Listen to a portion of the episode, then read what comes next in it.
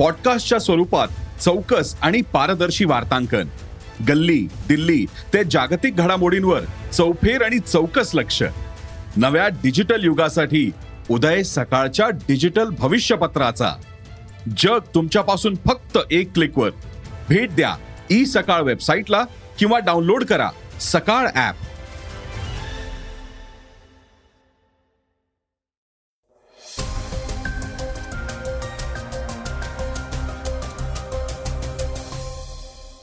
नमस्कार मी गौरी कुबेर.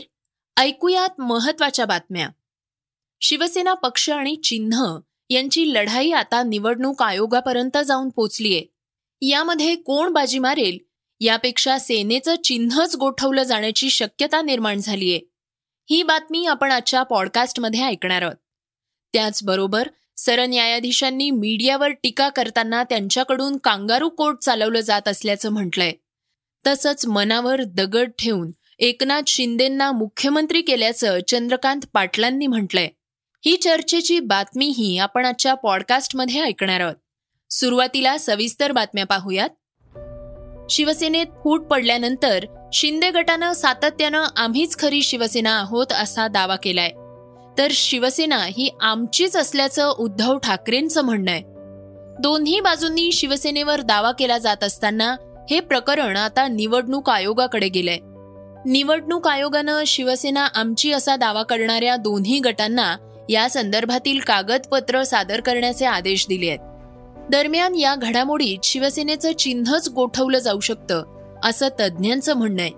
घटना तज्ज्ञ अनंत कळसे म्हणतात घटनेनुसार राजकीय पक्षाला तसंच चिन्हाला मान्य देण्याचे सर्व अधिकार निवडणूक आयोगाकडे असतात.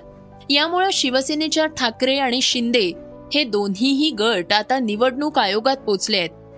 यांनी इथं खरी शिवसेना आमचीच आहे असा दावा केलाय. आठ ऑगस्ट पर्यंत आयोगाकडे दोन्ही गटांना आपापलं म्हणणं कागदपत्रांवर मांडायचंय. त्यांनी चिन्हावरही दावा केलाय. हरीश साळवेंनी देखील शिंदे गटाकडून युक्तिवाद करताना सुप्रीम कोर्टात सांगितलंय की आम्ही शिवसेना सोडलेली नाही. आम्ही आजही शिवसेनेसोबतच आहोत. पण पक्ष नेतृत्वाशी आमचे मतभेद आहेत. त्यामुळे आम्हाला फूट असं म्हणता येणार नाही. खरं तर शिंदे गटाला आम्ही शिवसेना सोडलेली नाही असं म्हणावंच लागेल. कारण जर त्यांनी आम्ही शिवसेनेतून बाहेर पडलो आहोत असा दावा केला तर त्यांना लगेचच दुसऱ्या पक्षात विलीन व्हावं लागेल. त्यामुळं आता हा दावा करून पक्षाचं चिन्ह आम्हालाच देण्यात यावं आणि आमचा पक्ष हाच खरी शिवसेना असल्याची भूमिका निवडणूक आयोगात त्यांनी मांडलीय. जेव्हा सन एकोणीसशे एकोणसत्तरमध्ये काँग्रेस पक्ष फुटला होता तेव्हा काँग्रेसचं चिन्ह बैलजोडी होतं. त्यावेळी निवडणूक आयोगानं इंदिरा काँग्रेस आणि संघटना काँग्रेस या दोन्ही पक्षांना त्यांची बाजू मांडायला लावली होती. यामध्ये संघटनेत किती पदाधिकारी आहेत संघटनेवर किती पकड आहे तालुकाध्यक्ष किती आहेत अशी तपासणी आणि कागदोपत्री तपासणी केली जात होती. जवाहरलाल नेहरूंच्या काळापासून काँग्रेसला मिळालेले बैलजोडी हे चिन्ह शेवटी निवडणूक आयोगानं गोठवून त्याऐवजी गाय वासरू आणि इतर चिन्ह दोन्ही पक्षांना दिलं.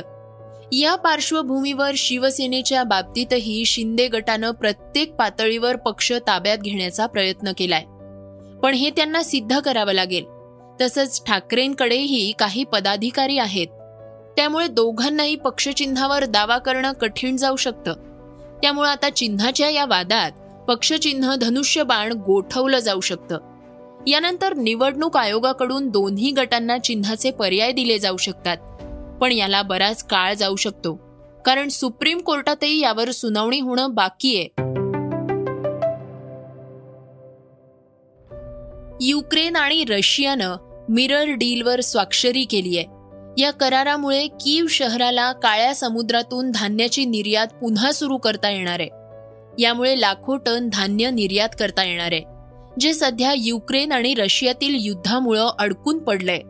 युद्ध परिस्थितीमुळे युक्रेनियन धान्याच्या कमतरतेमुळे जगातील लाखो लोकांना उपासमारीचा धोका निर्माण झालाय. करारावर स्वाक्षरी करण्यासाठी दोन्ही देशातील नेते तुर्कीच्या इस्तांबूलमध्ये सहभागी झाले होते. मात्र करारावर स्वाक्षरी करताना दोन्ही देशांचे नेते एका टेबलवर न बसता वेगवेगळ्या टेबलावर बसले होते. यावेळी रशियाचे संरक्षण मंत्री सर्गेई शैगू यांनी प्रथम मॉस्को करारावर स्वाक्षरी केली. त्यानंतर युक्रेनचे पायाभूत सुविधा मंत्री अलेक्झांडर कुब्राकोव्ह यांनी कीव्ह करारावर स्वाक्षरी केली. या कराराअंतर्गत इस्तांबूलमध्ये एक समन्वयक आणि देखरेख केंद्र स्थापन केलं जाणार आहे. ज्यामध्ये संयुक्त राष्ट्रे तुर्की रशियन आणि युरोपियन अधिकारी असतील. हे दोन्ही पक्ष सहमत असल्यास त्याचं नूतनीकरणही केलं जाऊ शकतं. युक्रेनच्या धान्य नाकेबंदीमुळं जागतिक अन्न संकट निर्माण झालंय. ज्यामुळे ब्रेड आणि पास्ता यांसारखी गहू आधारित उत्पादनं अधिक महाग झाली आहेत तसंच खाद्यतेल आणि खतांच्या किमतीही गगनाला भिडल्या आहेत कारण युक्रेन हा जगातील चौथा सर्वात मोठा धान्य निर्यातदार देश असून सर्वसाधारणपणे इथं जगातील बेचाळीस टक्के सूर्यफूल तेल सोळा टक्के मका आणि नऊ टक्के गव्हाचं उत्पादन केलं जातं. देशात सध्या मीडियाकडून कांगारू कोर्ट चालवलं जातं. अशी टीका सरन्यायाधीश एन व्ही रमणा यांनी केली आहे. मीडियाच्या या भूमिकेमुळे कधी कधी अनुभवी न्यायाधीशांनाही काय योग्य आणि काय अयोग्य हे ठरवणं कठीण जात आहे अनेक न्यायालयीन मुद्द्यांवर चुकीची माहिती आणि अजेंडा चालवणं लोकशाहीला घातक असल्याचं यातून सिद्ध होतंय असंही ते म्हणाले आहेत. ते झारखंड इथल्या एका कार्यक्रमाला संबोधित करताना बोलत होते. सरन्यायाधीश एन व्ही रमणा म्हणाले आहेत की आपण जबाबदारीपासून पळ काढू शकत नाही. मात्र अशी प्रवृत्ती आपल्याला दोन पावलं मागे घेऊन जाते. प्रिंट मीडियामध्ये अजूनही काही प्रमाणात उत्तरदायित्व आहे परंतु इलेक्ट्रॉनिक माध्यमांमध्ये जबाबदारी उरलेली नाही. अशी टीकाही त्यांनी यावेळी केली आहे सध्याच्या न्यायव्यवस्थेपुढील सर्वात मोठं आव्हान म्हणजे न्याय निवाड्यासाठी कोणत्या बाबींना प्राधान्य द्यायचंय? त्यामुळे न्यायाधीश सामाजिक वास्तवाकडे डोळेझाक करू शकत नाहीत. समाज वाचवण्यासाठी आणि संघर्ष टाळण्यासाठी न्यायाधीशांनी दबाव टाकण्यात येणाऱ्या खटल्यांना प्राधान्य देणं गरजेचं असल्याचंही ते म्हणाले आहेत. भारतीय न्यायालयीन प्रक्रियेत लोक अनेकदा प्रलंबित खटल्यांवर तक्रार करतात. मी स्वतः अनेक प्रसंगी प्रलंबित प्रकरणांचे मुद्दे मांडले आहेत. न्यायमूर्तींना पूर्ण क्षमतेनं कार्य करण्यास सक्षम करण्यासाठी भौतिक आणि वैयक्तिक अशा दोन्ही सुविधांमध्ये सुधारणा होणं गरजेचं आहे. न्यायमूर्तींचं आयुष्य खूप सोपं असतं. असा गैरसमज लोकांमध्ये निर्माण झालाय. मात्र ही गोष्ट पचवणं फार कठीण असल्याचंही सरन्यायाधीश यावेळी म्हणाले आहेत. श्रोत्यांनो आता उर्वरित बातम्यांचा घेऊयात. वेगवान आढावा. महाराष्ट्राचे आजी माजी मुख्यमंत्री अर्थात उद्धव ठाकरे आणि एकनाथ शिंदे हे महाराष्ट्राच्या दौऱ्यावर जाणार आहेत. शिवसेनेत फूट पाडल्यानंतर आता ती पुन्हा उभी करण्यासाठी ठाकरेंना कंबर कसावी लागणार आहे? तर मुख्यमंत्रीपदी विराजमान झाल्यानंतर लोकांचा पाठिंबा मिळवण्यासाठी शिंदेंनाही महाराष्ट्र दौरा महत्त्वाचा ठरणार आहे. आदित्य ठाकरे तर आधीच शिवसंवाद यात्रेवर निघाले आहेत. महाविकास आघाडी सरकारच्या काळात एकनाथ शिंदेंना झेड प्लस सुरक्षा नाकारल्याचा दावा शिवसेनेतील बंडखोर आमदार सुहास कांदेंनी काल रात्री केला होता. तेव्हापासून हे प्रकरण चांगलंच पेटलंय. यामध्ये आता नितेश राणेंनीही उडी घेतलीय. आपण व्याजासकट वस्त्रहरण करू असा सूचक इशारा त्यांनी दिलाय. ट्विट करत राणे म्हणाले आहेत माझ्या वडिलांनी जेव्हा शिवसेना सोडली तेव्हा एकनाथ शिंदेप्रमाणेच त्यांनाही मारण्यासाठी तथाकथित शांत आणि संयत पक्ष प्रमुखांकडून सुपाऱ्या देण्यात आल्या होत्या असा गंभीर आरोप नितेश राणेंनी केलाय.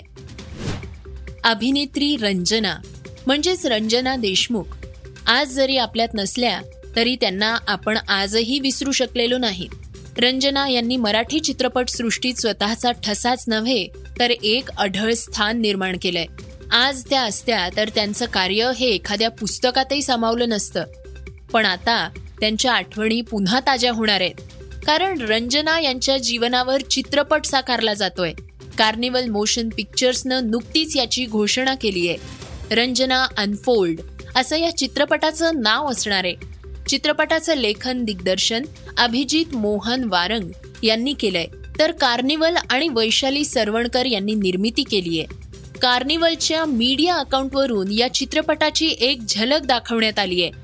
तीन मार्च दोन हजार तेवीस रोजी हा चित्रपट प्रदर्शित होणार आहे. हा चित्रपट रसिकांसाठी एक पर्वणी असणार आहे. जागतिक ॲथलेटिक्स चॅम्पियनशिपच्या अंतिम फेरीत भारताची स्टार भालाफेकपटू अनु राणीच्या हाती निराशा पडलीय. अंतिम फेरी तिचं पदक थोडक्यात हुकलंय. राणी सातव्या क्रमांकावर राहिलीय. जागतिक अजिंक्यपदक स्पर्धेत तिसऱ्यांदा सहभागी होत असलेल्या अनुनं सलग दुसऱ्यांदा जागतिक ॲथलेटिक्स स्पर्धेची अंतिम फेरी गाठली होती. अनु राणीनं अंतिम स्पर्धेत एकसष्ट पूर्णांक बारा मीटर भालाफेक करून सातवं स्थान पटकावलंय. या स्पर्धेत सुवर्ण पदक हे ऑस्ट्रेलियाच्या केल्सी ली बार्बरला मिळालंय तिनं सहासष्ट पूर्णांक एक्क्याण्णव मीटर भालाफेक करून सुवर्ण पदक जिंकलंय. रौप्य पदक अमेरिकेच्या कारा विंगरला मिळालंय तर कांस्य पदक जपानच्या हारुका किटागुचीला मिळालंय श्रोत्यांनो आता वेळ झाली आहे आजच्या चर्चेतल्या बातमीची. मुख्यमंत्री एकनाथ शिंदेंना आपण मनावर दगड ठेवून मुख्यमंत्री केलं असा पुनरुच्चार भाजप प्रदेशाध्यक्ष चंद्रकांत पाटील यांनी केलाय. रुसून न बसता केंद्रातल्या नेत्यांचा आदेश आपण ऐकल्याचंही त्यांनी म्हटलंय. पनवेलमधल्या भाजप कार्यकारिणीच्या बैठकीत त्यांनी आपली नाराजी बोलून दाखवली आहे पण त्यांचं हे विधान भाजपला रुचलेलं नाही. त्यामुळं पाटलांच्या भाषणाचा व्हिडिओ भाजपनं सोशल मीडियावरून हटवलाय. चंद्रकांत पाटील नक्की काय म्हणाले आहेत ऐकूयात. नवीन सरकार येणं ही आपल्या सगळ्यांची मानसिक गरज अस हो- असतानाही होती ते व्यवहारात आल्यानंतरही. असा एक नेता देण्याची आवश्यकता होती की त्याच्यातून योग्य मेसेज जाईल. त्याच्यातून जे काही करतो त्याला स्थिरता येईल आणि त्यामुळे अक्षरशः मनावर दगड ठेवून आपण सगळ्यांनी आणि प्रामुख्याने मान्य देवेंद्रजींनी आपल्या केंद्रीय नेतृत्वाने निर्णय केला. हे महाराष्ट्राचे मुख्यमंत्री एकनाथजी शिंदे होते. दुःख झालं आपल्याला. परंतु ते दुःख पचवून आपण सगळ्यांनी मिळून पुन्हा एकदा आनंदाने हे सगळं हा सगळा गाडा चालवण्यासाठी पुढे गेला श्रोत्यांनो हे होतं सकाळचं पॉडकास्ट उद्या पुन्हा भेटूयात. धन्यवाद. Research and script Amit Ujagare. वाचा बघा आणि आता ऐका आणखी बातम्या. ई सकाळ डॉट कॉम वर. तुम्ही हा पॉडकास्ट ई सकाळच्या वेबसाईट आणि ऍप वर सुद्धा ऐकू शकता. विसरू नका या पॉडकास्टला आपल्या आवडीच्या पॉडकास्ट ऍप वर सबस्क्राईब किंवा फॉलो करायला.